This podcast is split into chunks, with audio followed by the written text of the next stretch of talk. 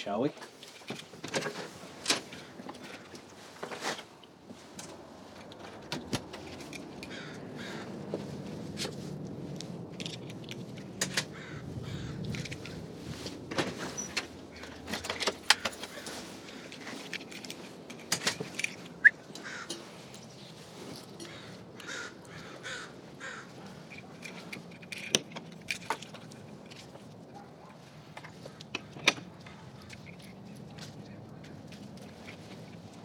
Keep your eyes peeled for mushrooms, Flint. Magic or otherwise.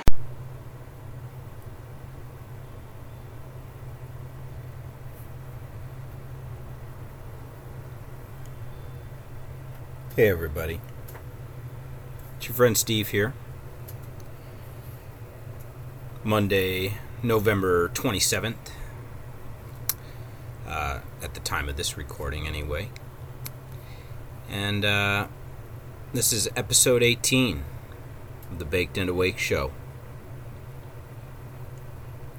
I thank you all sincerely for joining me, whether it's tonight, tomorrow, hopefully even many years from now in some archival form, if nothing else. We've just concluded Thanksgiving holiday 2017 here in the U.S. And I myself am settling down to the desk finally after a long weekend of picking away at internet searches and not feeling terribly productive at it at all.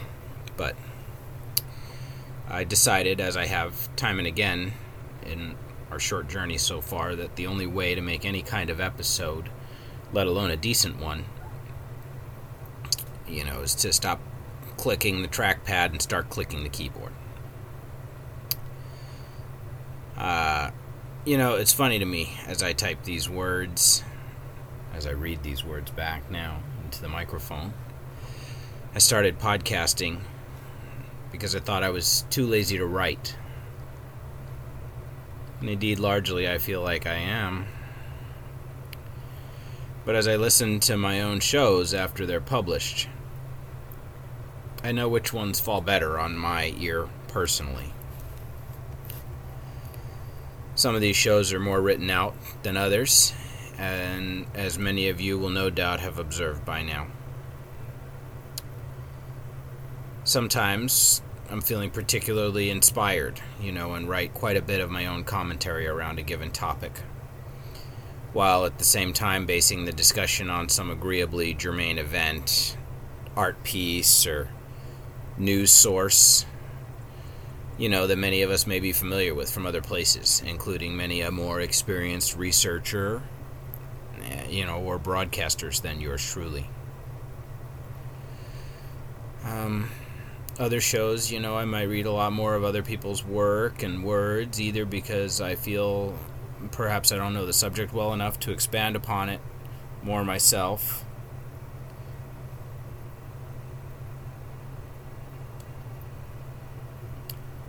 you know, or well, you know, because I want to yak about something, maybe, you know, that I just I'm finding out about sometimes in real time as we go.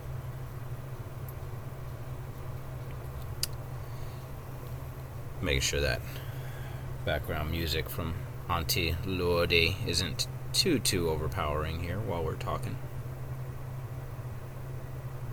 But yeah, you know, uh, I don't prefer those shows to the former, okay, where I do get the time and put in the time on scripting a little more, so to speak. They're not exactly scripts in my mind so much as, you know, um, stream of consciousness kind of data dumps from, you know, m- my mind. And, you know, I dump them straight into the Google Docs, I polish them up for grammar right? And we've talked about this a little bit before. Then I add links to the sources, right? To the rabbit holes that I've just been down. Uh, and then I I hope that some of you make it to the actual show notes. The the the best places to read those are in iTunes, where the formatting and links are all preserved right inside the um, podcasting app, uh, or if you go straight to our uh, RSS feed at libsyn.com, uh, our Baked and Awake uh, direct feed. You can find that easily by searching Baked and Awake. Um, and you'll find, you know, my website, bakedandawake.com, which when you click the read more links on any of the descriptions for the episodes there, it takes you directly to Libsyn. Or you should also quickly see the link to the Libsyn direct link. Um, uh, yeah, anyway, I work, you know, semi hard on those show notes, so I try to include the the sort of path that I've just been down. So if you care to do so, you can, you know, take some of that journey with me and perhaps, you know, tell me something afterwards, uh, having looked into things, something that I missed, overlooked, didn't know, hadn't discovered yet. Um, or just a, a, conclusion or observation that you drew uh, as a result of researching the same topic. Yeah. Anyway, um, I'm new at this. I'm what? I've got 17 episodes under our belt right now, and it's a baby belt at this point.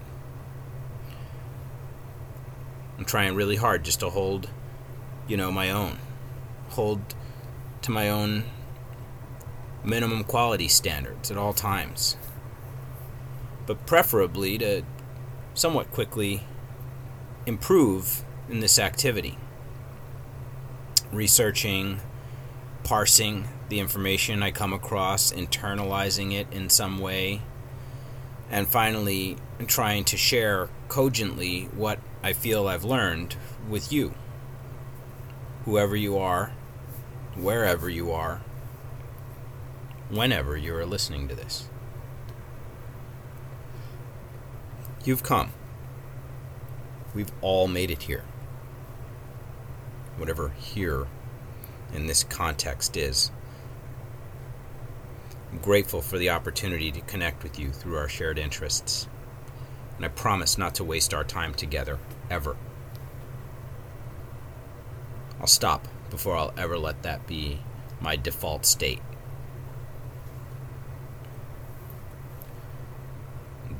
I hope we only ever resemble a bro pod, in air quotes,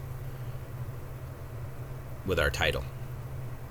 Which, by the way, by being here, you've demonstrated that you understood and saw past that ruse that we employed with baked and wake. Anyway, we're going to jump into the sort of planned info for the episode here in just a second.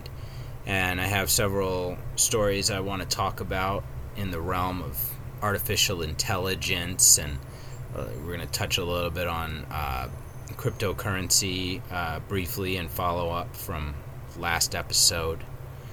Uh, and we're going to wrap up with a uh, little story about the Dogon cannabis origin myth.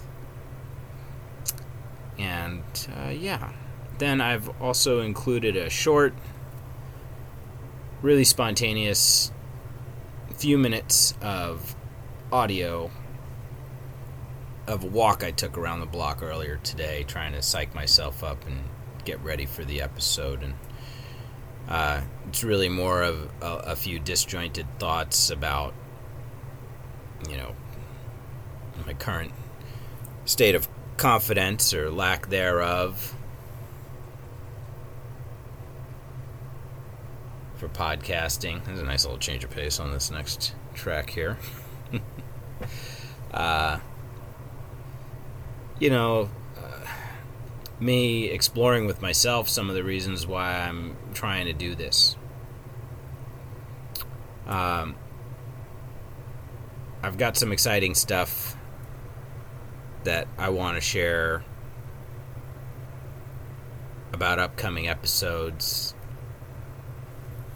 But I say I want to share it, but I don't want to share it because I'm I, I have this episode coming up in I think two episodes. We're gonna call it our season ender, our season finale. Like we're gonna wrap up with like episode twenty, uh, mid December, right before Christmas. I might give myself a little leeway to to fudge a week here over the Christmas and New Year's holiday.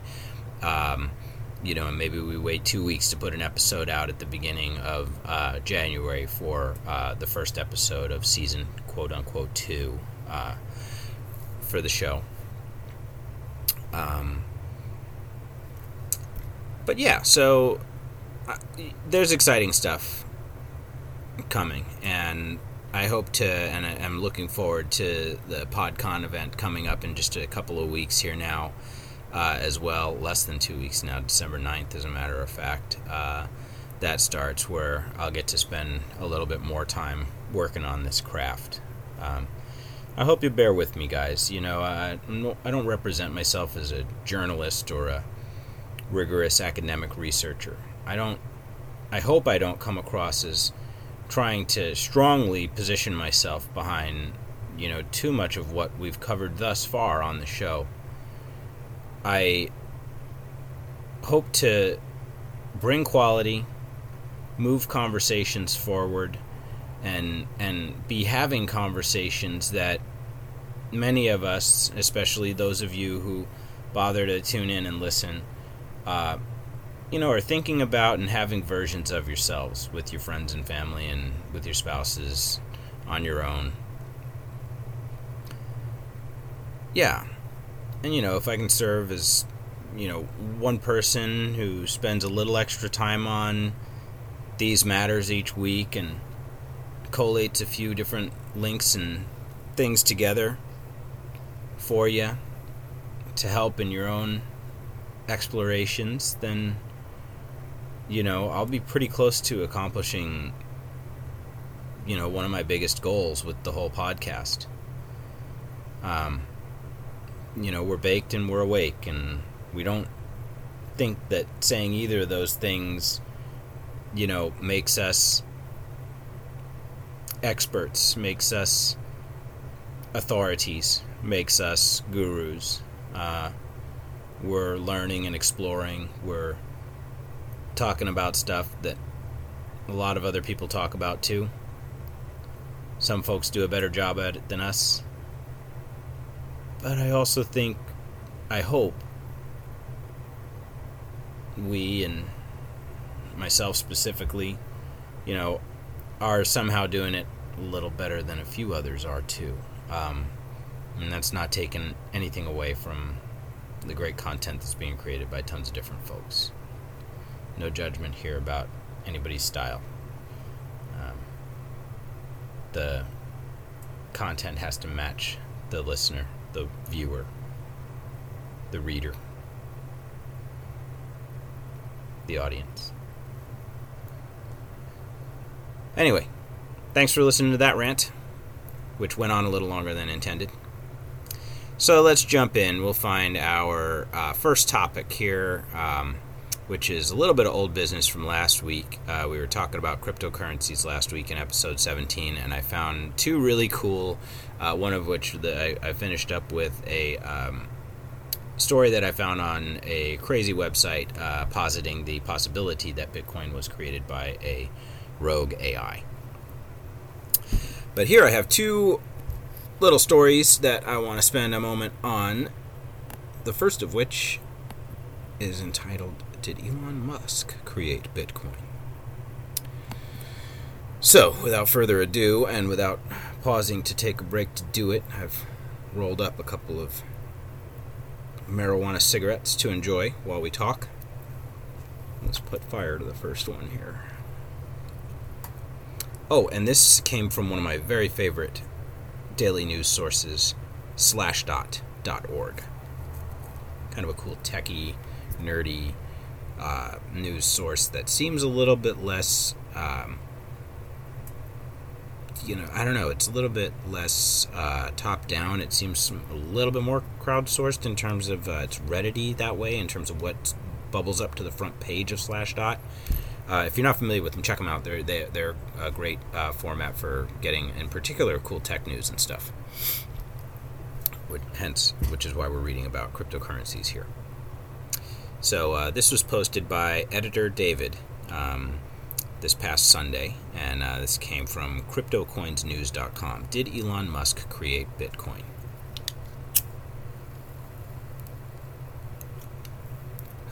All right. An anonymous reader quotes CryptoCoins News. It should be no surprise that the elusive hunt for Satoshi Nakamoto, often referred to as the father of Bitcoin, has led to the theory that Elon Musk has been hiding a big secret from all of us. It goes on. Sahil Gupta, a computer science student at Yale University and former intern at SpaceX, believes just this. Bitcoin was written by someone with mastery of C, a language Musk has utilized heavily at SpaceX. Musk's 2013 Hyperloop paper also provided insight into his deep understanding of cryptography and economics. One week before Gupta's Medium post on Musk, another Medium blog was published with a theory that Musk invented Bitcoin for future use on Mars. As radical as this may sound, the point around PayPal in this article was relevant. Musk had already revolutionized digital currency with his founding role in PayPal, which he sold to eBay in 2002. The author claims Musk is under a non compete, non compete agreement, that is, from this deal, leaving him to secrecy about his role in Bitcoin. I guess confining him to, if you were to want to be involved, have to keep that a secret. Or else risk being in violation of that non compete. Gupta's article cites other clues that support his theory, including Musk's interest in surviving global problems, his unusual silence on the topic of cryptocurrencies, and the fact that, quote, Elon has said publicly he doesn't own any Bitcoin, which is consistent with a, quote, good Satoshi who deleted his private keys. This means Satoshi's 1 million coins, in parentheses, they today would be valued at about $8 billion as the time of that article just a couple of days ago. Satoshi's 1 million coins are gone for good. And of course, with a net worth of $19.7 billion, Elon Musk is one of the few people who actually wouldn't need that money. Cool article. The links to the source article are embedded within the Slashdot article. The Slashdot article link is, of course, included in our show notes. All right, so that one was fun. Now, let's talk about that next one, which was referenced briefly in that article. This is the third the third article. This was on medium.com. Found this. Um, it says here why Elon Musk invented Bitcoin with a question mark. Elon Musk has already done so much. PayPal, SpaceX, Tesla, Hyperloop, the boring factory. Of course, he's referring to the mega factory here. Who's our author? John Kay. November 10th, he wrote this. The first argument to prove John Kay's point. He's already done so much. Why not add a small line to his curriculum?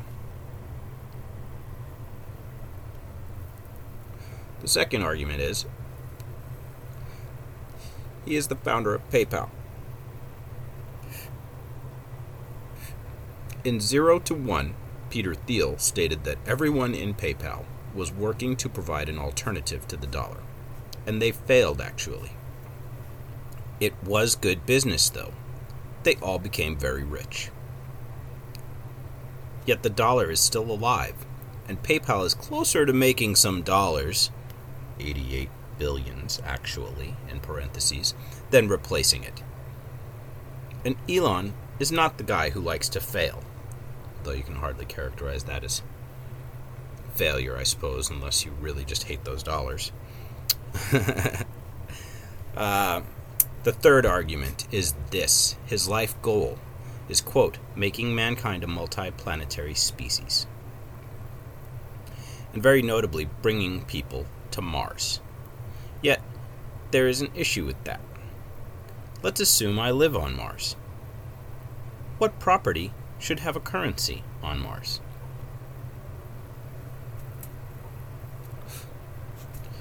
So, he goes on to a little bulleted list here. It starts with the heading Trust. Let's say I work on Mars. Will I risk having all my earnings put at risk of an incident?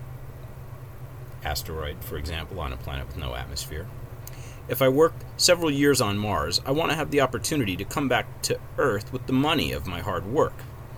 In a multipolar planet Earth, US, China, Europe, Africa, I guess he means political poles, it makes no sense to put your money in the currency of a single state, even the US. He, he reveals that he's European or somewhere from other than America here, where in parentheses he says, Come on, they elected Donald Trump. Touche, John Kay. I can't argue with you there. Bitcoin solves that.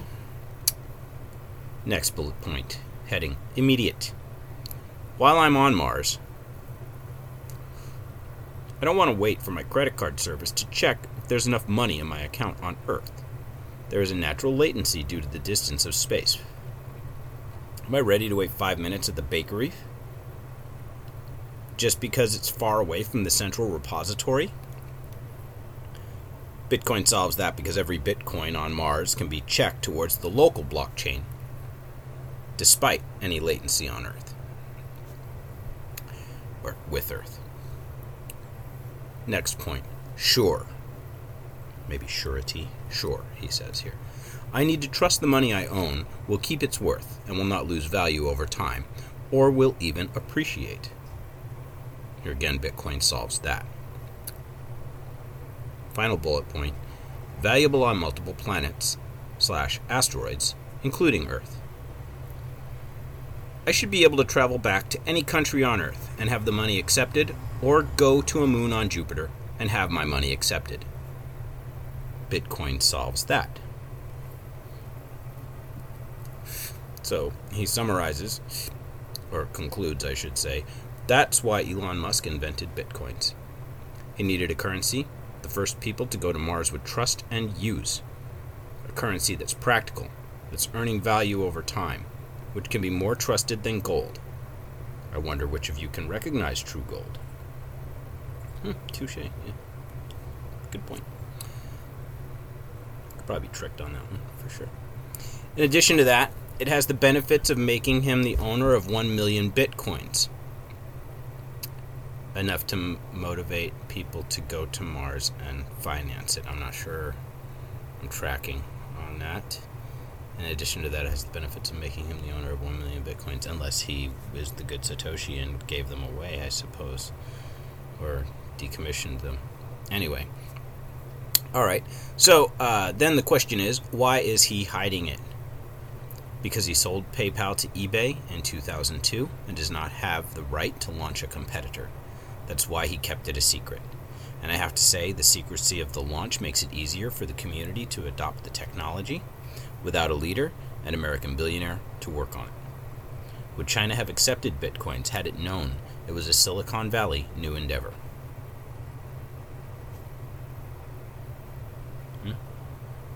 Will Bitcoin survive?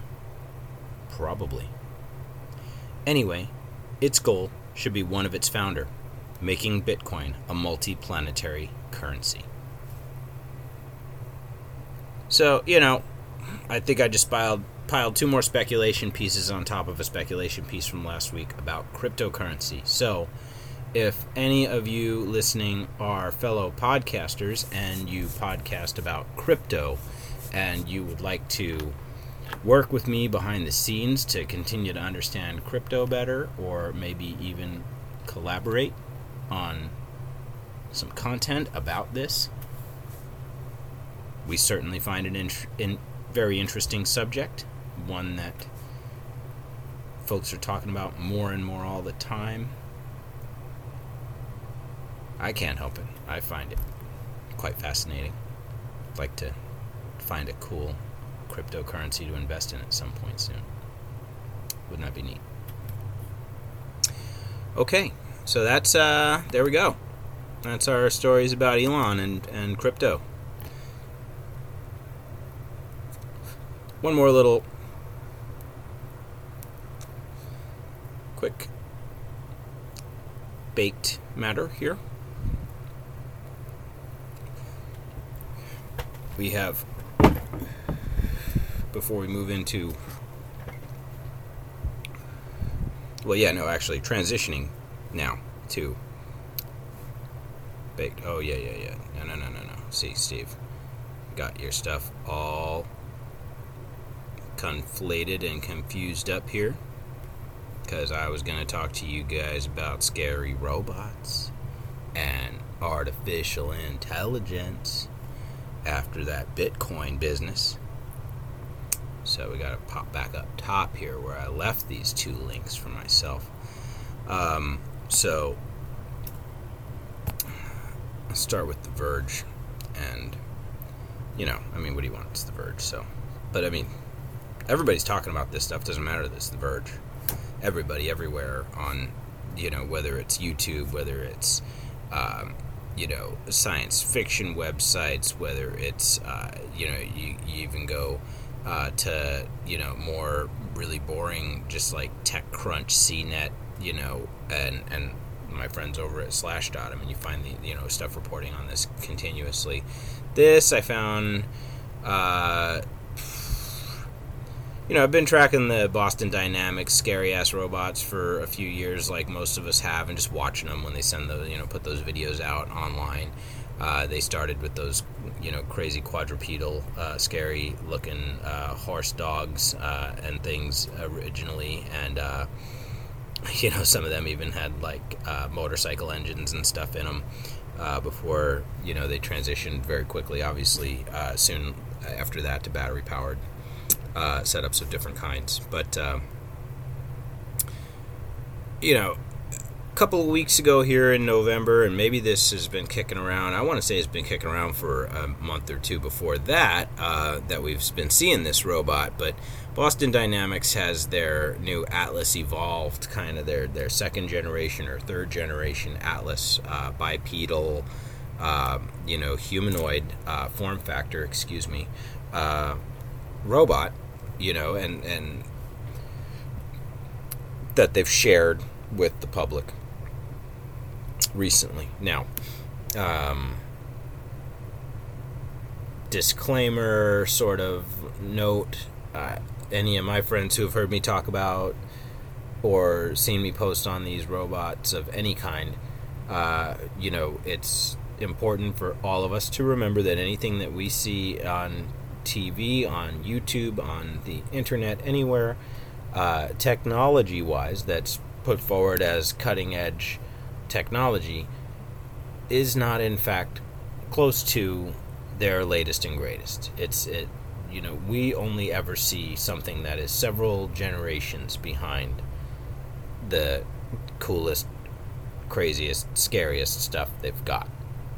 I you know, if you don't believe me, I urge you to ask yourself that same question. Recall that, you know, at any given time while we're playing our Xbox Ones, somebody is developing the new machine somewhere deep inside, uh, you know, uh, in this in that case, Microsoft. Um, whatever you know, our this could be our uh, mobile phones we're talking about here. This could be the next generation, you know, automobile models or technology.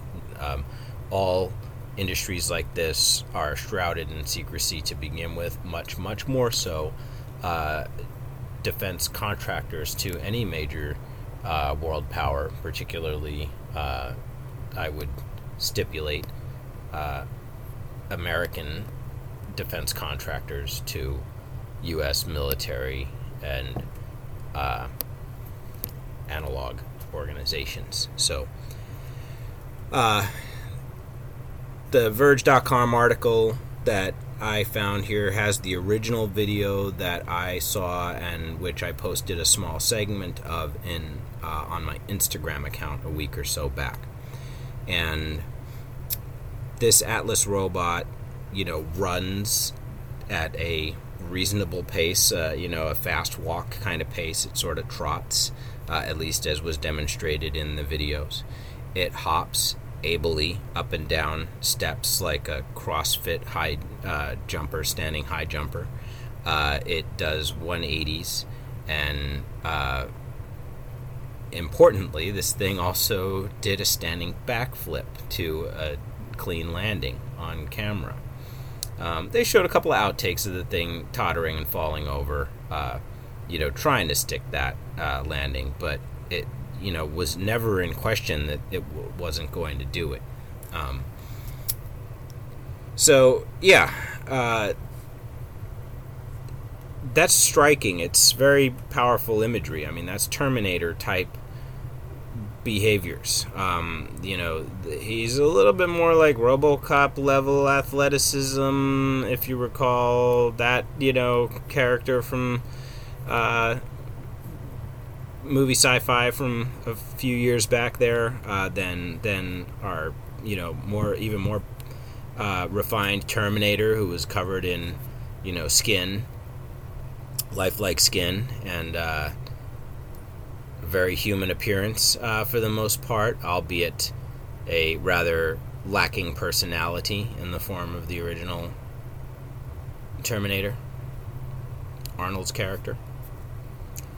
Uh, but this is, you know, this is not far off from there, or at least it shows the way to there. And I need only observe that we also, at the same time, could be talking about reporting on, discussing the uh, rapid proliferation of lifelike, uh, skin clad, um, in some cases, uh, you know, uh, speech bestowed, like, uh, what do they call them?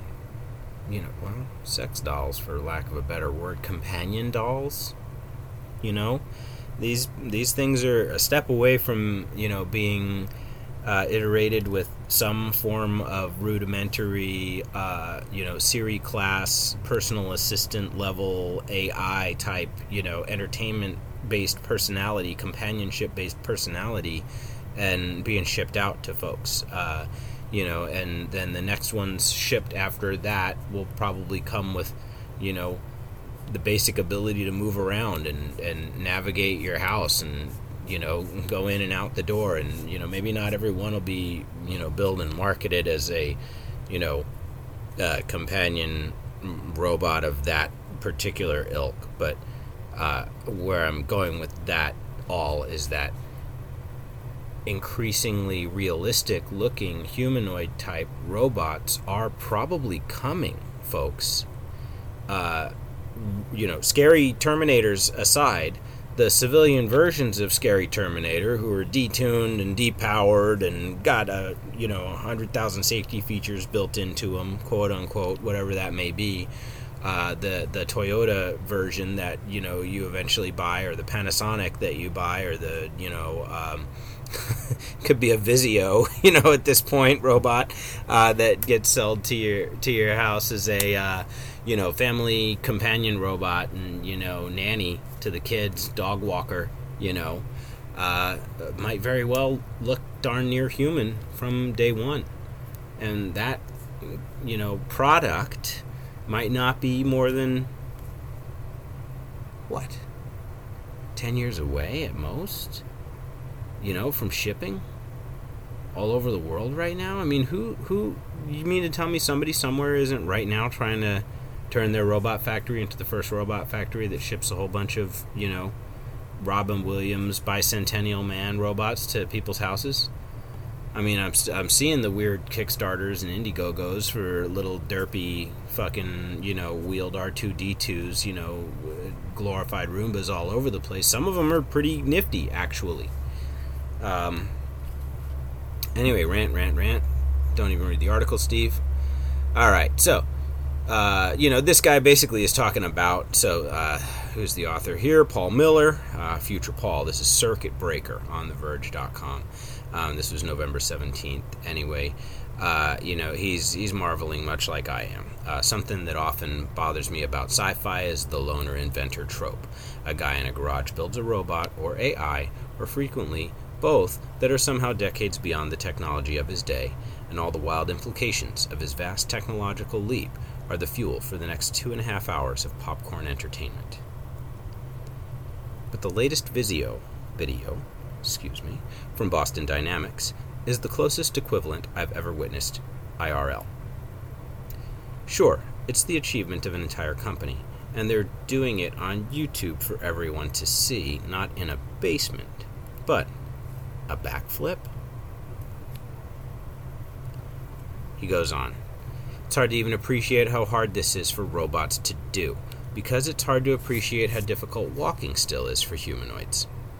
I wrote a whole piece about the problem of building walking robots back in 2011. It wasn't pretty back then, and it's still a challenge for most full size humanoids. It's a barely believable jump forward for the state of the art. It's astonishing. He's referring to the backflip again. It's a moon landing, basically, except instead of all the people of Earth gathering around YouTube televisions, around tube televisions to witness it, it just popped up on our social feeds yesterday afternoon without warning. Let's get a bit of historical context. Eleven years ago, we were laughing as Honda's Asimo robot fell off a set of stairs. They have the embedded link to that video. I did watch it. That was a pathetic fail, and I do remember when it occurred at the time. Uh, and then he goes on to show a whole bunch of seemingly more uh, would be advanced robots in 2015 in another video compilation of just like super fails of all of them just spazzing out in the most hilarious ways, just trying to navigate flat ground, um, you know, as recently as 2015. So, uh, it continues, yeah, we were challenging humanoid robots with much more complicated, dynamic, and demanding tasks than a staged descent of a perfectly level set of shallow steps. But if you asked me, how long until these robots are doing backflips? In 2015, after watching a weekend, uh, or after a weekend of watching DARPA class robot pratfalls and fails, I would have frowned and said something like, ugh. Would we have to develop some new form of organic mechanisms more akin to the human body to get the power to weight ratio just right? Would we have to rebuild software engineering from scratch to combine real time responsiveness with machine learning complexity? Would we end up in some economic recession or war that would require the companies and institutions investing in humanoid robotics to stop wasting money and just ship something boring and useful? I guess I could have said maybe a decade. We have to figure out jumping first but also running and walking. But a decade in the technology world really means I literally have no idea. And I guess I would have been right about one thing I had no idea. In 2016, not too long after the DARPA challenge, where many of the robots in the competition were based on Boston Dynamics' best in class Atlas humanoid, Boston Dynamics hit us with a new YouTube video Atlas, the next generation. The video showcased a much more a much lighter and more agile version of the robot, opening a door, walking through snow, picking up boxes, getting hit with a hockey stick for no reason. Watch the video if you haven't. If you haven't seen the video yet and you're listening to this show, I'm stunned. You've probably been maybe you just got out of jail or something. If so, welcome back. We're glad to have you back. Uh, this is one of many videos that you'll want to catch up on. Um, but, uh, and you know, if you did just get out of jail, you can leave this for a while. There's probably other shit you got to do too. So, um, so it you know it just showed huge, you know, improvements over the previous robot, this new robot that was showcased in this video. So, uh, earlier this year, they did show the same company, Boston Dynamics. They showed this scary little robot. Uh, they called it Handle. It's not little. It's like you know five six feet tall too, and it had like a four foot vertical jump. It was on wheels. It was like a Segway type robot. Um, it was a wheeled robot. He, he says here, uh, while impressive, wheels are vastly simpler than bipedal locomotion. What Handle proved is that Boston Dynamics could blast enough power through its hydraulics to generate the necessary force for liftoff. So all we needed was a few years of software improvements to get the balancing algorithm just right, and we could finally have jumping robots. So this was, you know, just earlier this year. And again, they figured that would take years of software development to get from that to a jumping, running around, parkouring robot. Well, yesterday Atlas jumped on video. It leaped from box to box like a gazelle. It did a 180. And it did a backflip. A humanoid, strong enough to jump like that, is capable of any typical human locomotion stairs, curbs, uneven ground, accidental jostling, sitting down, standing up. All right, get it. You know, getting in and out of cars, subway lurches, we get it. You know, it could climb a ladder, it could crawl in a window, it could uh, jump in and out of a car, it could uh, climb a fence, it could, you know, uh, hang onto a rope, it could do a bunch of different shit that, you know, we have needed these things to do or wanted these things to do for a long time, but they have been abysmal at. Um, you know, that's the main thing. They haven't had agility, useful agility until now. But this thing is demonstrating useful agility and coordination, okay? And with no real major AI right now. This is all, you know, they're not, I mean, they're not telling us what's in the thing's brain, what's in the thing's head. So let me actually stop short of that. Anyway, all right, so he says here a backflip is a marvel of mechanical engineering and software control. It's a statement of power and poise. It's bonkers. I'm certain there's still much more to do on the software side. Performing powerful jumps in a controlled, measured environment is easier than doing dynamic, improvisational parkour. And then humanoids still have to be taught how to do something useful with their newfound physical capabilities. I'm betting they already have a few ideas on what qualifies as useful, but. Uh, also, other companies will have to catch up with Boston Dynamics. Just because this is possible doesn't mean it's easy. We're still a ways away from having backflipping robots as next door neighbors. But I think we're in a new robotic age now. There was a time before Atlas could do backflips, back when robots were for factories, bomb disposal, vacuuming, and the occasional gimmick. And none of the useful ones were humanoids. Now, we're living in an era where humanoid robots are apparently as agile as we are. So, what will they be used for? It's time to get out the popcorn. I don't know if we have time for popcorn, you guys.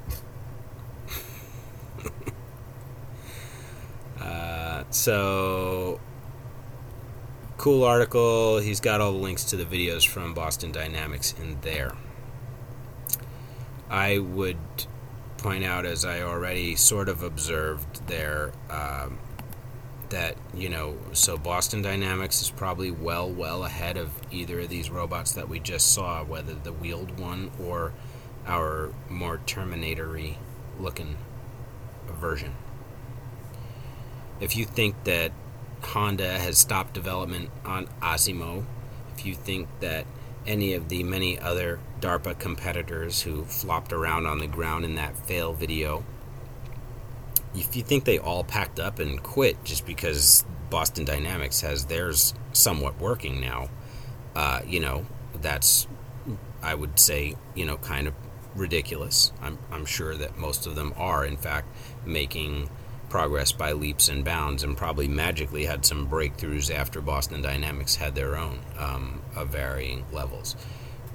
These things are coming. They're coming for the military.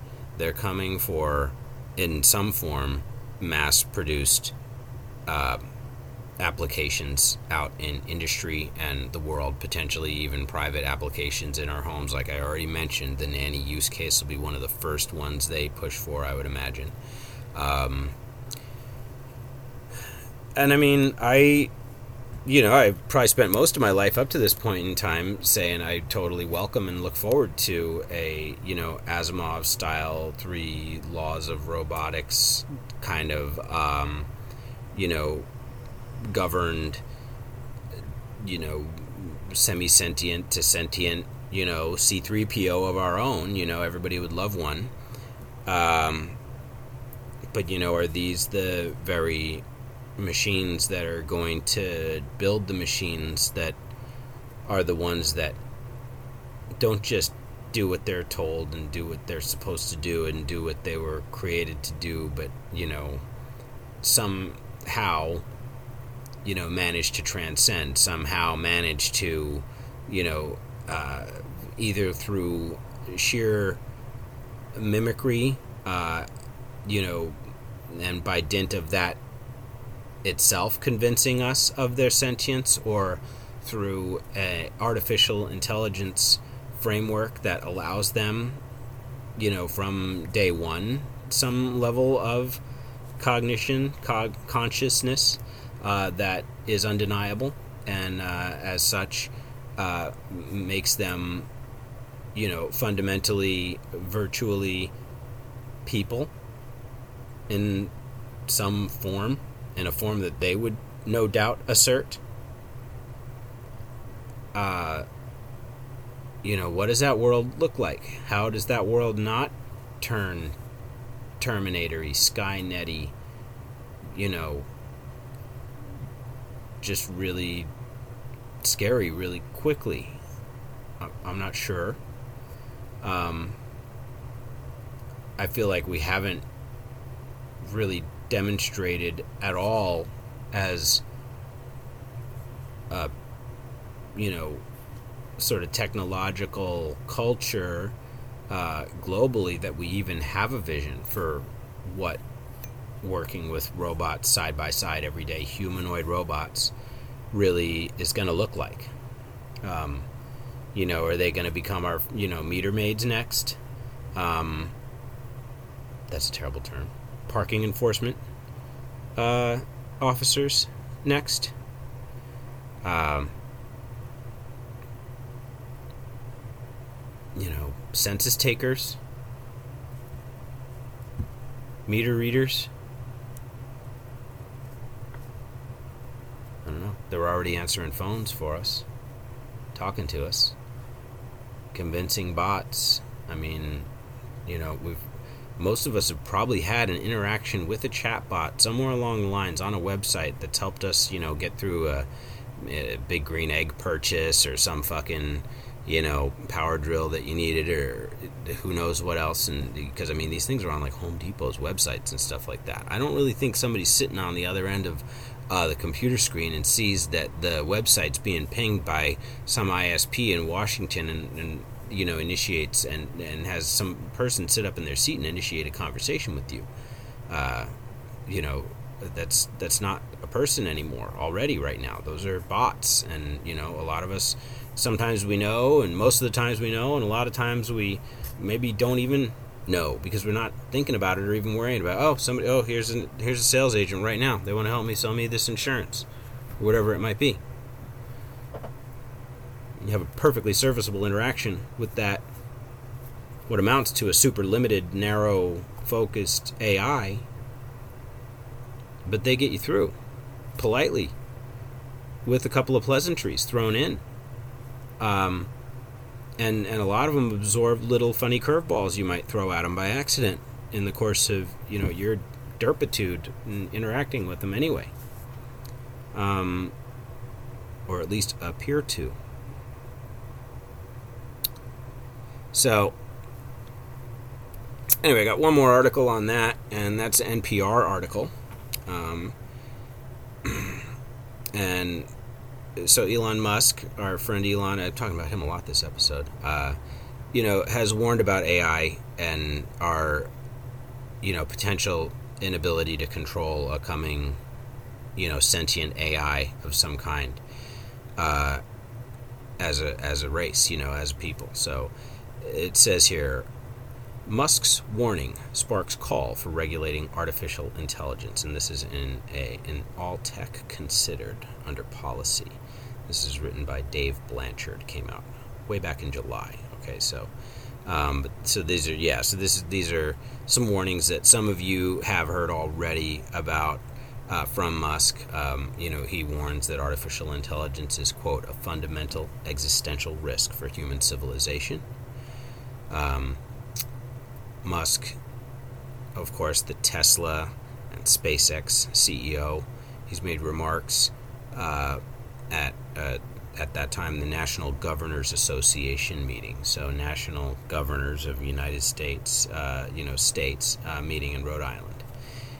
How'd you fit all the governors in Rhode Island at the same time? Rhode Island's almost as small as Delaware. Amazing, good job, you guys. Uh, he's long warned of the threats he believes artificial intelligence will pose, from automation to apocalypse. Yeah, so the, his automation threat is, you know, that it'll put everybody out of work and that, you know, capitalism isn't ready to move to things like universal basic income and stuff like that. Um, and then and then from from automation to apocalypse. He, he literally says that, you know, the AI could just decide to evolve right past us all and, you know, turn us into resources for it, uh, you know, or you know, bringing about some crazy matrix like disastro scenario, uh, you know, or simply just, you know, transcending us and leaving us behind entirely. Um, others, though, Bill Gates, Stephen Hawking, and others have similarly sounded warnings over AI. So, um, of yeah, so let's see here all the things I heard over this weekend. Yeah, uh, you know, one uh, Hickenlooper, I think he's a Colorado uh, governor, says of all the things I heard over this weekend with the National Gover- Governors Association, that was the one I've spent more time thinking about. Well, that makes one of you, I'm sure, because I bet the rest of those governors, I don't know, most of them were probably it's probably lost on them. But uh, anyway, yep. AI, robots, they're dangerous. They're real. I'm not sitting here talking about them to fearmonger. I think they're super fascinating. I think, you know, we're going to see what happens one way or the other. So I, I wouldn't characterize myself as being afraid of it. I'm just talking about it because, yeah, dudes, robots. Come on. Shit's amazing. Uh, we'll see if they kill us all or not. I hope not. Be nice if they didn't. Wouldn't it? Would be nice. All right. So, what else we got? Oh yeah. All right. I got a cool story for you guys. And it has to do with my good friend Cannabis open up this other cannabis cigarette I've got here.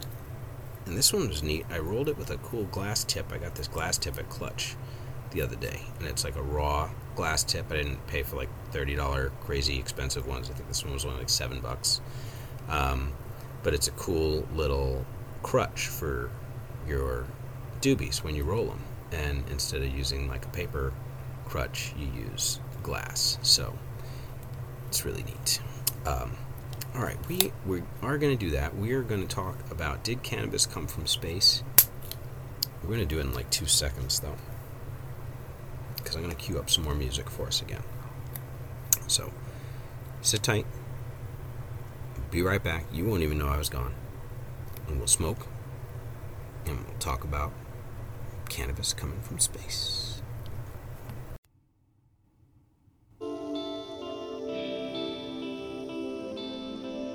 What's up, everybody? All right. We're back. I got some snacks in me. I needed them. Been working on this all day, you guys. Uh, also, right about now. Feeling that feeling when you realize you didn't have your mixer plugged in to the computer time.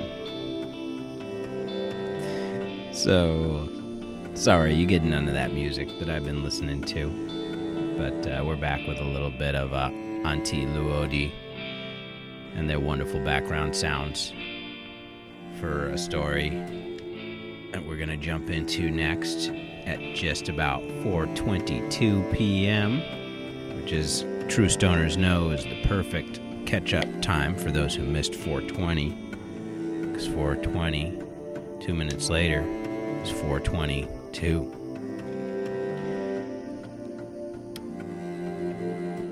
All right, so let's see here. Found a cool story, and I've heard this myth before. Um, about cannabis and its origins.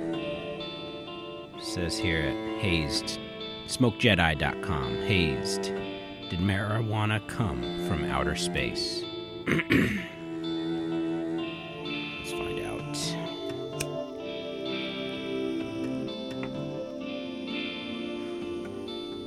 Taking its place among conspiracies like Bigfoot is an alien, giants built the pyramids, and the moon is a man made object. The theory that one of the world's most magical plants came from outer space has grown in popularity in recent years. As with most convergence points between mysticism and the extraterrestrial, the theories point back to the Dogon tribe of Africa and their special connection with the Sirius star cluster. The most publicized concept explains that the Greek historian Herodotus visited, visited the Dogon tribe in West Africa sometime around 300 BC, while they were having a year long 420 celebration in honor of their favorite plant. Legend has it that party only was held like once every 50 years. When Herodotus went to count his lucky stars for the perfect timing, found that they were all in the Sirius star system. What he refers to there, he goes on to say, the Dogon explained to their new friend that the quote, two dog plant, cannabis, was brought to them from the two dog star, Sirius, by a Nommo goddess. goddess. Nommo were amphibious, reptoid extraterrestrials that had a friendly relationship with the Dogon tribe. Today, the, hold, the Dogon hold crocodiles in reverence, honoring them as descendants of their cosmic guides and explaining to visitors that the crocodiles in their lakes came from the sky.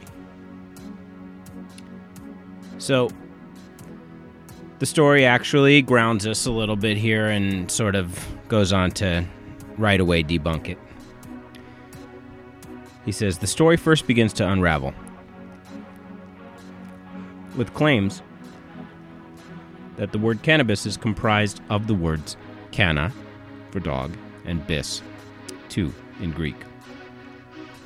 However, ancient Sumerian languages use the word kanubai, kanubi, Kanubi, K A N U B I, translating to cane of two.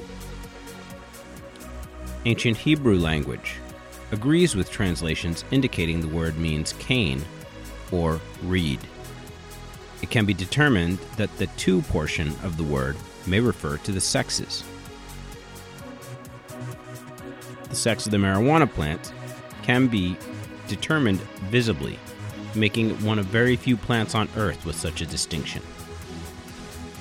Most plants require DNA analysis to determine sex. This is true. The second pothole in the theory comes with the claim of Herodotus visiting in 300 BC, when scriptures indicate that he actually died in 425 BC. Now, perhaps some dates were incorrect, but it is difficult to rebound from such evidence. Sure. But I mean, I guess if dates were wrong, dates were wrong, right? But we don't know if they were. We're not saying that.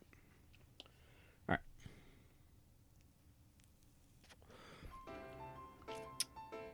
So, the theory, he continues, goes beyond just this isolated story. Humans are born with THC receptors in our brains. This leads into another complex but even more popular conspiracy theory that humans were hyper-evolved through DNA manipulation performed by extraterrestrials. Obviously, this isn't just jumping to conclusions, though, it's lunging for them. I would have to agree with our author here. Uh, it's still interesting to think that if humans are genetically designed creations of an extraterrestrial race, the THC receptors, which we're born with, may have been specifically placed there to interact with cannabis. An alien plant. Whoa, that's ominous, you guys. It's cannabis controlling our brains, man. I mean, a few people can make some convincing arguments for that, but let's not go there. um. So, you know, he goes on to talk a little bit more about the panspermia theory and how, you know, we've found biological particles that, you know, clearly uh, appear to have every capability of surviving intact and through, you know, the vacuum of space and traveling through space. Um, you know, we've we've grown plants up in the space station in the International Space Station. There's a myth about space station weed that they allude to here that I've also heard of before. Um, that I'd love to cover in a future show. So we'll we'll save it. Uh, so the Dogon tribe are really interesting, and this article barely scratches the surface on them. They had apparently very deep and penetrating awareness of at least large sections of the uh, visible night sky of their time. Uh, they had information and uh, seeming star charts that they referred to as celestial charts um, that uh, mapped the the Sirius star system that um, they claim the cannabis to have come from, along with their many of their gods from their mythologies. Uh, and I think to hear them tell it the human origin uh, by dint of the uh, reptoid aliens who elevated us from animal status. So, uh, really fun, really interesting uh, people and tribe and knowledge that they had that was all more or less, at least astronomically, uh, shown to be more or less spot on. Uh, and these were folks who were demonstrating this knowledge openly and being recorded for it uh, at a time when, you know, like advanced telescopes of any kind, telescopes didn't exist, period, as a thing. That wasn't a thing yet when these dudes in the, you know, 300 BC to 400 BC time frame were demonstrating this knowledge of, of our local space environs. So yeah, uh, smokejedi.com, one of several places where I found this. You can find cool little rundowns on the Did Cannabis Come From Space theory on YouTube and probably on a few other places like vid.me and others, uh, uh, and uh, Vimeo. Uh, you know, go out there and search them. Uh, it's a really fun story. There's an even more fun story that's um, based on a, a, cool book that has to do with um, the psilocybin mushroom uh, and a connection to uh, deep uh, mythologies and religious uh, iconography and, and mythology. Another matter, however, for another day. All really fun stuff. We got we got time for it though. So, yeah, check that article out. It'll be in the show notes. And yeah, so I think what we're going to do today, everybody, is I think we're able to go over an hour. I'm recording this file as one big file. We went over, you know, just about five minutes ago, as a matter of fact. So this better work, frankly. I might have to edit it down. Uh, it'll probably work. Uh, but um, we've got a little information about net neutrality that I want to talk about here next. So, um, just one quick second. All right. So, yeah, what I wanted to do was take the last few minutes, talk about a topic that, you know, we all probably think we know something about, and we may know something about it, but be a little bit confused about it. It's certainly being talked about all the time right now, and that is net neutrality.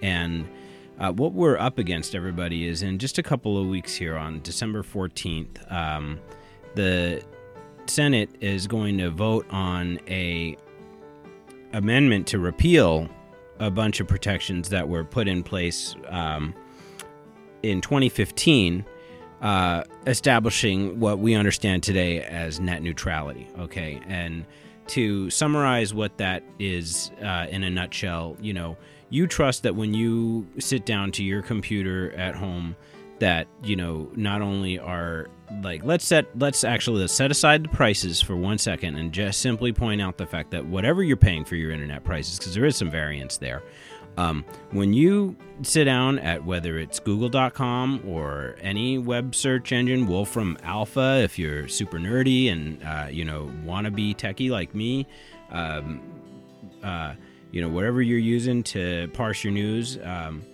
uh, whether, and then, um, that, that you have access to those websites, that those websites are functioning properly, that there's no interference or slowdown of, for example, hosted video content on those platforms.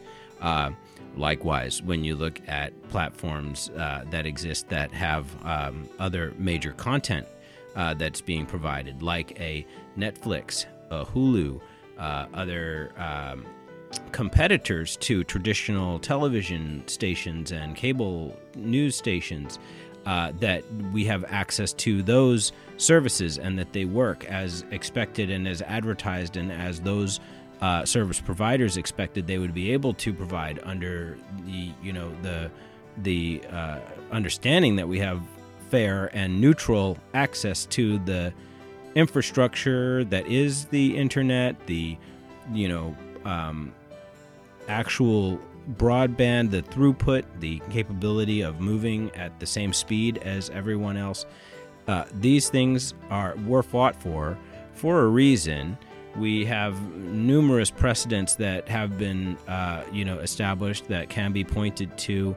Uh, Comcast being one offender, AT&T being another offender, um, Verizon being yet another offender. Uh, all of whom have, uh, you know, employed deceptive practices in the past. In particular, in most of those cases that I just mentioned, to in in some cases block, but in many cases simply slow down the performance of. Uh, those of us who remember the early Netflix streaming days definitely remember some shockingly bad video quality, and that wasn't all your normal internet uh, Wi-Fi, you know, router in your house and what level of service you were paying for, you know, from from Comcast. You guys, that was you know definitely uh, being manipulated on the back end by some of these uh, the uh, telecoms and the uh, broadband providers around the country. Uh, they didn't want the competition. They didn't know how to deal with them at first, and they tried everything they could to get these companies to perform less well, uh, look bad, potentially go out of business. At the same time that they were charging all of us you know, in many cases, a little bit more here and a little bit more there for quote unquote upgraded internet plans that would help resolve the issue because we just didn't, you know, we were using too much data. Things like that. So, um, that you know we expect the internet to be neutral when we get on it. We expect to have reasonably the same access as anybody else anywhere else to uh, the services that exist to the websites and domains and access. No one should have control over what we view. No one should have control over what we uh, post. Uh, at least that has been the default state for the most part of you know the internet the free internet as we uh, understand it today okay and that's me talking there. That's my synopsis of what net neutrality means. The um, the amendment or the rules that were put in place to protect net neutrality. Okay, um, in 2015, under the Obama administration, uh, I think are called like the Blumenauer Rohrabacher Agreement. okay, um, and that that uh, agreement basically was in follow on to an earlier memo from uh, uh, James Cole. I think it was James Cole here, and we're gonna see. We're gonna jump into this article and see what's what with it. Um, I found this on. Um, this is called Free Press. So this is SaveTheInternet.com. Okay, I, I don't know who these guys are. This is interesting. You know, this particular article here. Well, we'll see what kind of slant it's got. You know, save the savetheinternet.com. Sounds like, you know, they're definitely, you know, whoever Free Press is here, it's definitely, you know, on one side of this, ostensibly our side. All right, so yeah, they, they talk about it. Net neutrality is the basic principle that prohibits internet service providers like AT&T, Comcast, and Verizon from speeding up, slowing down, or blocking any content, applications, or websites you want to use. Net neutrality is the way that the internet has always worked. In 2015, millions of activists pressured the Federal Communications Commission to adopt historic net neutrality rules to keep the internet free and open allowing you to share and access information of your choosing without interference. Okay, so yeah, I, I like I like where they started with this. I read this whole page. I know where they're going with this because they're definitely this is a uh, a political advocacy organization. You know, definitely that's been organized to fight against this uh, repeal. They you know call out. Um, Ajit Pai by name here, the you know Trump's new FCC chairman. Uh, you know he wants to destroy net neutrality. In May, the FCC voted to let Pai's internet killing plan move forward. By the end of the summer, the agency was flooded with more than 20 million comments. The vast majority of people commenting urged the FCC to preserve the existing net neutrality rules.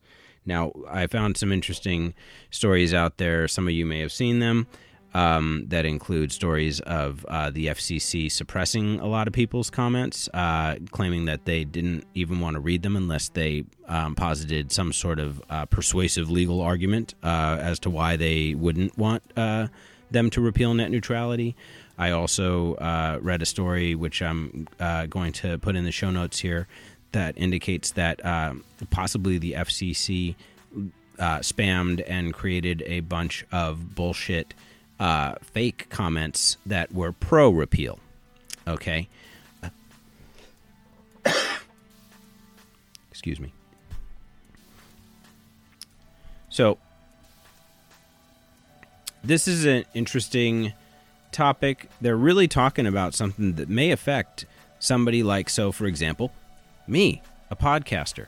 Right now, as as amazing as it is to understand this, I am able to, with, you know, a minimum level of technical capability and knowledge, obviously, uh, and very modest resources, you know, not much more than the average person is paying for their internet service anyway in their house. And since we're like an unplugged, unwired house and I don't have tons of uh, cable channels as well, even after you throw back in web hosting and podcast hosting and whatever else I've little I've invested in gear for this show, you know, I'm spending less on on this than most people are on their sports package. Uh, you know, for their cable with their cable provider. Um, and so, you know, what's what's cool about that is I reach, you know, dozens of people an episode at this point. But I'm out there on the same platform that, you know, absolute giants are on. And I do have a reasonable chance of, you know, over time being exposed to more and more people to the point that eventually, you know, a, content creator like myself, whether I am able to do this for years personally or not, um, you know, but content creators just like me all the time right now are are still transitioning from little known personal projects to successful, you know, amazing uh, you know, big shows. Uh, you know, it's uh, people have an opportunity to connect with the world right now in a pretty egalitarian way and I could see under certain circumstances that are posited by articles like this, and this one gets a little bit preachy and, and activisty, and I'm not going to read it um, as I look at it closer. I'll include it in the in the show notes for you. But um,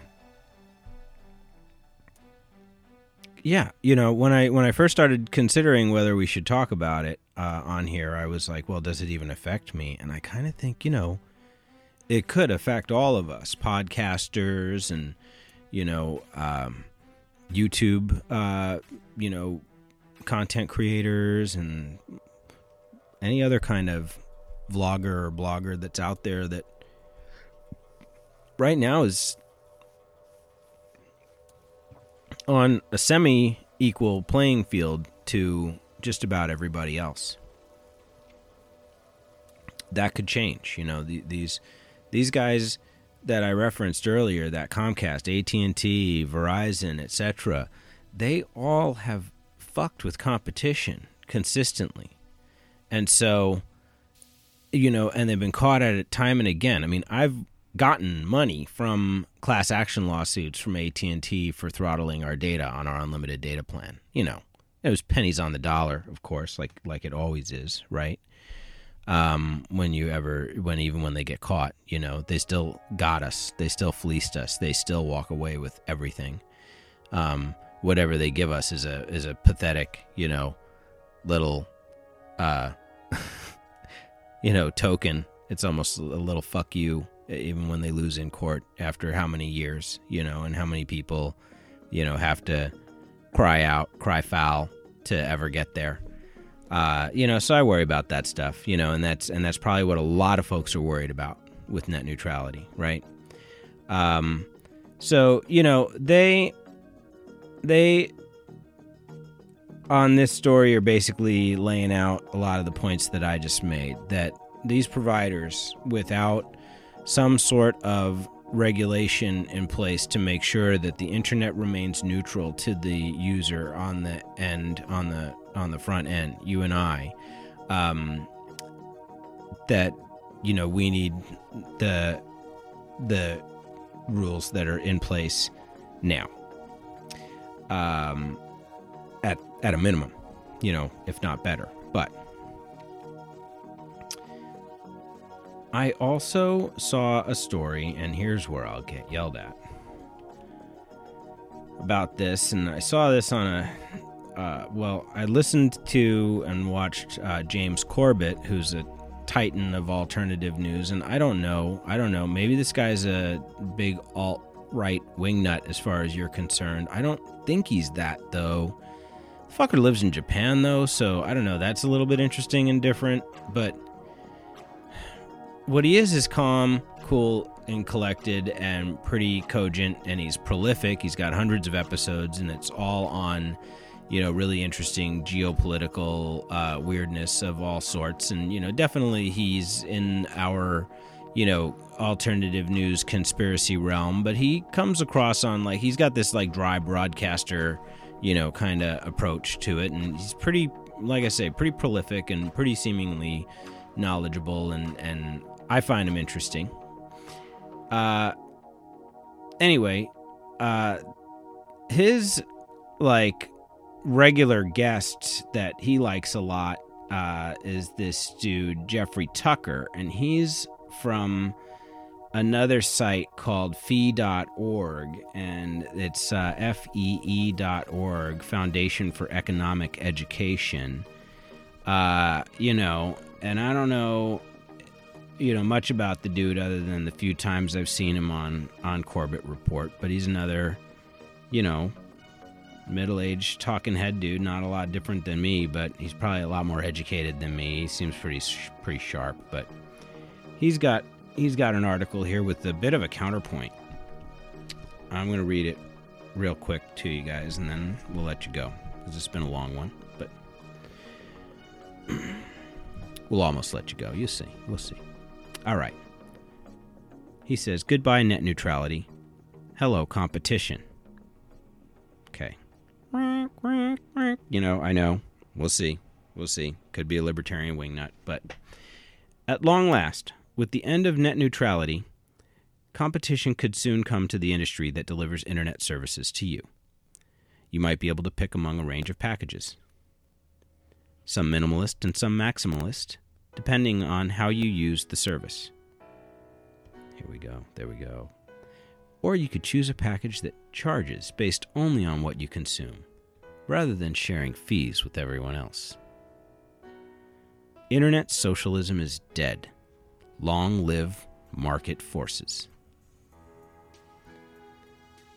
With market based pricing finally permitted, we could see new entrants to the industry because it might make economic sense for the first time to in- innovate.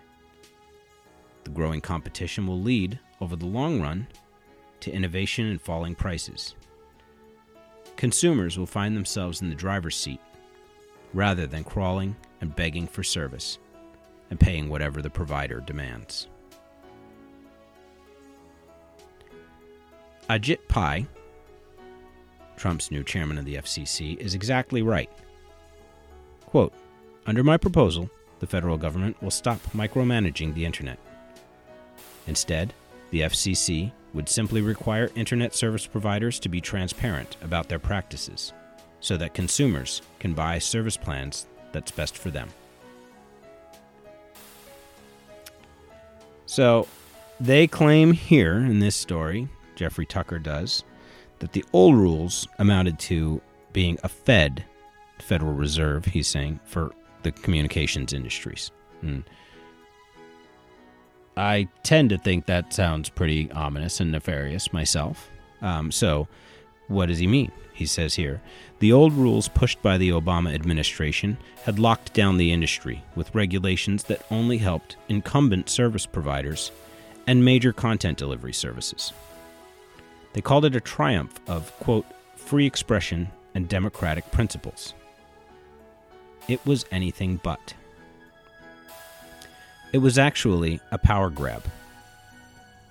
It created an internet communication cartel not unlike the way the banking system works under the Federal Reserve. Net neutrality had the backing of all the top names in content delivery, from Google to Yahoo to Netflix to Amazon. It had the quiet support of the leading internet service providers, Comcast and Verizon.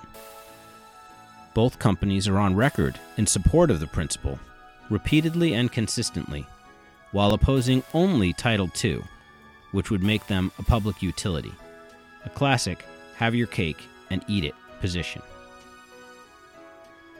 The opposition, in contrast, has been represented by small players in the industry, hardware providers like Cisco, free market think tanks, and disinterested professors, and a small group of writers and pundits who know something about freedom and free market economics. The public at large should have been rising up in opposition but people were largely ignorant of what was going on with net neutrality. Consumers imagined that they could get censorship free access and low prices. That's not what happened. Here's what's really going on with net neutrality. The incumbent rulers of the world's most exciting technology decided to lock down the prevailing market conditions to protect themselves against rising upstarts in a fast changing market. The imposition of a rule against throttling content or using the market price system to allocate bandwidth resources protects against innovations that would disrupt the status quo. So,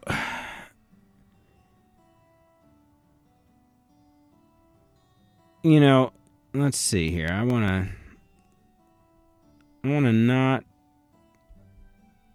get too bogged down. He says here next What was sold as economic fairness and a wonderful favor to consumers was actually a sop to industrial giants who were seeking untrammeled access to your wallet and an end to competitive threats to market power. Let's grasp the position of large content providers. Here we see the obvious special interests at work. Netflix, Amazon, and the rest don't want ISPs to charge either them or their consumers for their high bandwidth content. Agree? They would rather the ISPs themselves absorb the higher costs of such provision. It's very clear how getting the government to make price discrimination illegal is in their interest. It means no threats to their business model. By analogy, let's imagine that a retail furniture company were in a position to offload all their shipping costs to the trucking industry.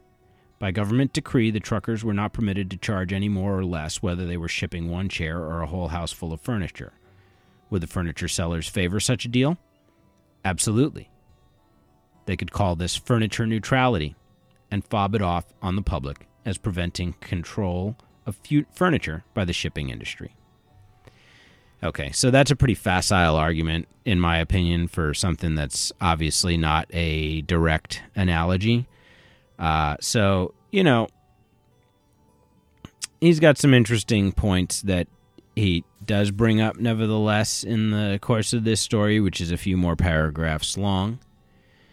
Uh, it definitely strikes me as a, um, you know, a bit of a libertarian uh, bent uh, look at this uh, segment in industry, and um, you know he claims here neutrality, you know, was deceptive more or less,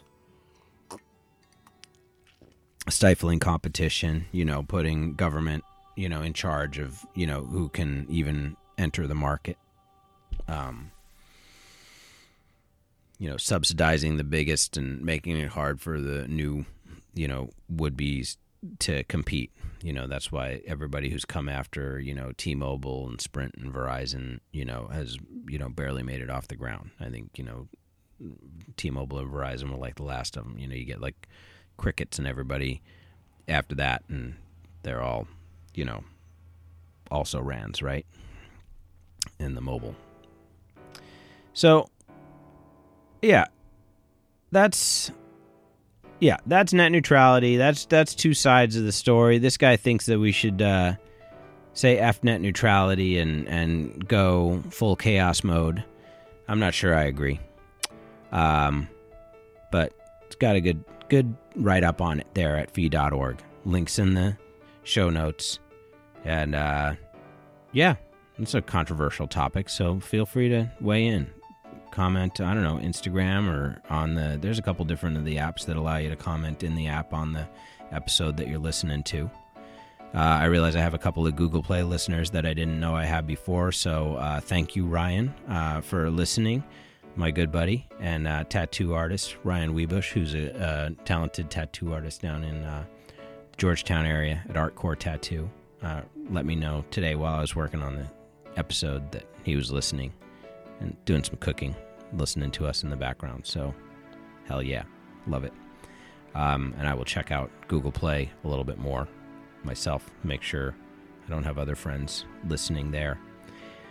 Um, yeah, I want to wrap up by letting you know that we have two weeks left to comment to the FCC about our uh, desire to protect internet neutrality and uh, the protections that are currently in place from the, I think it's Blumenauer Rohrabacher uh, agreement uh, memo. Never mind that. Check out John Oliver made this much easier for us. John Oliver from the um, TV show, I think he's the Daily Show these days. Um, he made this vastly less inconvenient because the labyrinthine government website um, that you have to navigate to get to where you want to comment about uh, net neutrality to the FCC before the comment period ends uh, is a mess. And so he created a URL called gofccyourself.com. Again, I've added that link to the show notes, but you can literally Google that one. Go fccyourself.com, and this will drill you down like seven pages in to their website and get you exactly to the page you need to be on to comment about net neutrality. Um, and I've already done so and uh, left a comment on the issue expressing my uh, support for continuing protections and not repealing protections on net neutrality.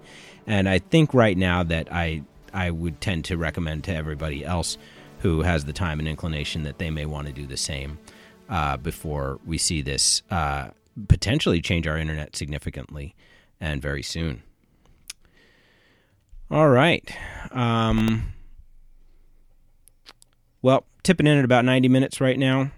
And I think my new Libsyn uh, hosting bandwidth will allow me to post this all as one big fat episode. So I hope that's the case. I'm really excited about episode 20. I'm not sure exactly what I'm going to do for episode 19 between that and uh, this right now. Um, but episode 20 is going to be a doozy. I'm really looking forward to doing it for you guys, and I still can't spill what it's going to be about. Um, I do want to uh, sign off, and on my way off, uh, let you know that also in the show notes today, you'll find a couple of amazing podcasts. Um, Martyr Made podcast, uh, an amazing history podcast that I've been listening to quite a bit over the last couple of weeks. Uh, and uh, he started out in uh, ancient Jerusalem, uh, in particular, uh, at the beginning of his you know history arc on his show. Um, I found out about him from another couple of podcasts that I like a lot. I think I heard him mentioned by the Eastern Border, but um, he is great. Um, Martyr Made, check them out. Uh, check out Factions of Freedom podcast as well. Um, I think this dude might be from like tomorrow or the next day. I'm not sure, but he's like a day or two ahead of everybody else, uh, as far as I'm concerned, on most of the topics that I love to talk about and delve into. And he's really sharp and and goes deep on his topics. He's got a lot of content out there as well. And forgive me, I don't remember either of these gentlemen's first names right now. Um, but Factions of Freedom is a great podcast if you're really interested in really, you know, putting on your boots and going out there and marching down some crazy rabbit holes. Uh, this guy's got you covered. Uh, one last shout out, uh, my friend uh, DJ Quad, aka uh, the Family Quad on Instagram. Uh, love you, bro. Love your web comics and love your music as well. Uh, looking forward to continuing to see everything that you do and develop as an artist. Um, and, uh, you know, we have fun on Instagram all the time. Uh, follow DJ Quad to uh, check out uh, his webcomic, The Augmented Life. Uh, all right. I'm going to let you get back to your day. I'm going to try to edit this real quick. Uh, I plugged the mic in, and now all my volume for this last segment is way lower than everything else. Um, and uh, so I'll work on that. Uh, as this finishes, yeah, I'm not really at 93 minutes for you right now on you know on your timeline because you're about to hear the outro, which is a few minutes of me walking around the neighborhood with my dog Flint being a weirdo and talking about podcasting like a weirdo. So. Um, enjoy that. You could just hit stop right now if you wanted to, also. Uh, and if you're to do that, I guess the last thing I'll tell you now, if I haven't already, till I see you again, remember smoke indica and do shit anyway.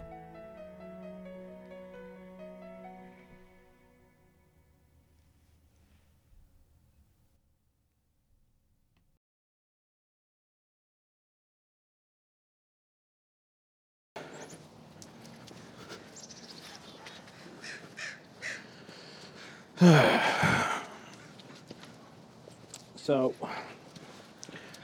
probably call it like day three right now of actively trying to pull together an episode, episode 18.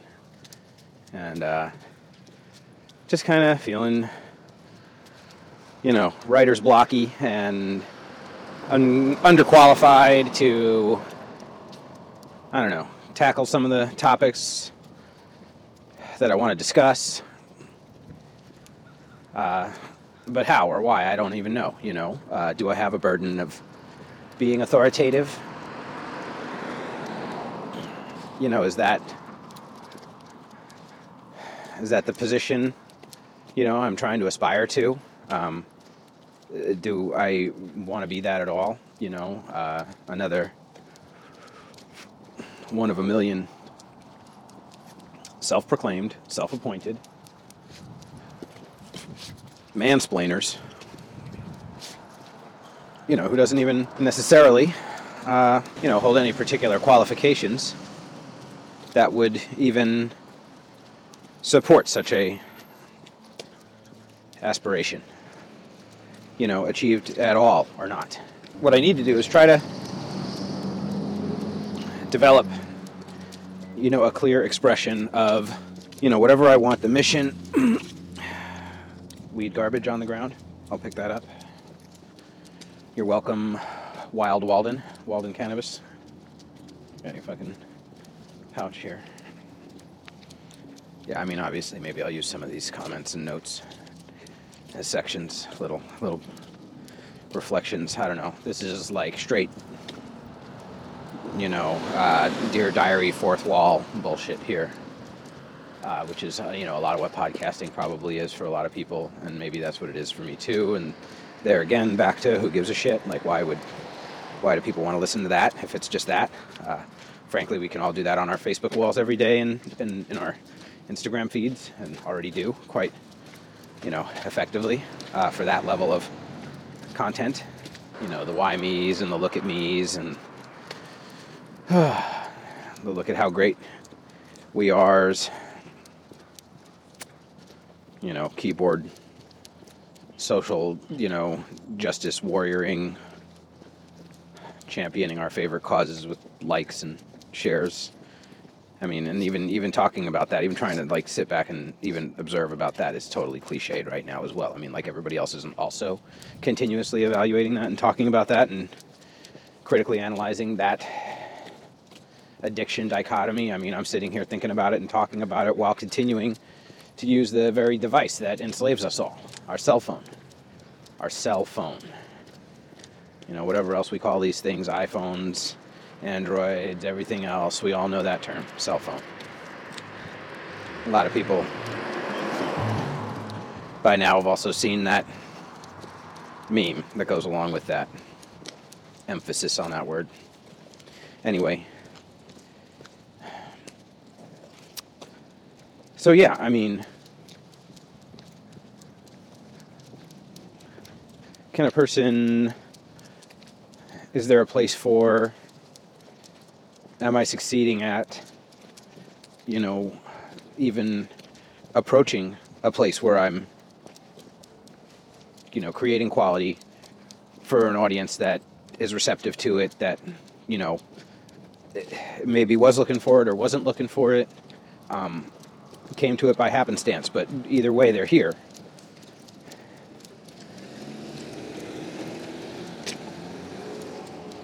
You know, and what to do together um, with the whole thing.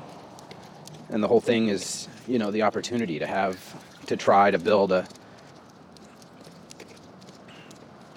community, a, you know, I don't, I hesitate to call it an audience obviously in a way it is an audience of sorts. But yeah build build a community not not an echo chamber but a, place where you can actually talk and ask questions and ask weird questions. Uh, maybe I like the podcasting format because I can sit there at my desk and ask weird questions out loud conversationally Okay, yeah. So let's see here. To continue.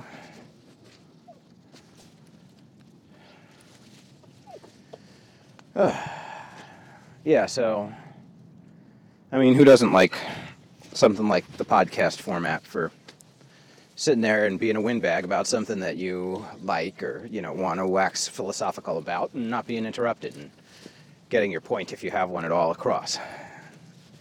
Um, so sure, obvious, obvious allure there for somebody like me, but uh, yeah, I, I mean, you go out on your given social media platform and interrupt everybody's steady diet of you know, BuzzFeed and Boing Boing links, uh, cat pictures and Funny or Die's, memes and, you know, vacuous kind of, maybe at best, superficial attempts to fundraise for causes through weird local institutions like their, like our you know, savings bank or whoever else it was who spammed our inbox with it that morning roped us into click and share on their bullshit for the Susan G. Komen, whatever. Obviously, I have to say, after mentioning something, an organization like that by name, that I'm not anti cancer research or anti fundraising for the same. Think those folks have been played, plagued with quite a bit of controversy, though, and it's been demonstrated that they're a little less than forthright in, at least in terms of the way most of us lay people would like to believe charitable contributions for medical research for dangerous and important diseases like that should be handled. But there again, who the fuck am I? Shut up. I want to be able to shut up about stuff like that that I don't want to have to take a position on and that I shouldn't have to take a big persuasive argument position on one way or the other. Um, and still come up with topics that are really great and fun to talk about. More importantly, thought provoking to listen to and hear about.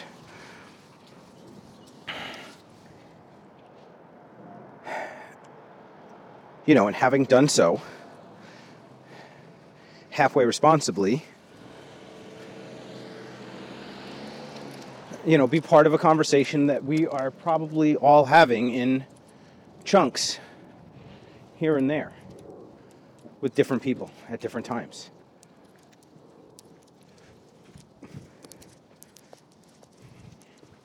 I think that's getting closer. A little closer to it. Um, you know, baked and awake is a mask, obviously. It's a shell, it's a protected wall from which we, you know, I can hide behind and talk through these slats at everybody. And Steve can, you know, slightly protect himself, even though, you know, everybody closest to me knows exactly who they're listening to. I guess the good news is most of those closest to me probably aren't really listening at all, with a few notable exceptions, who I'm totally grateful for, obviously.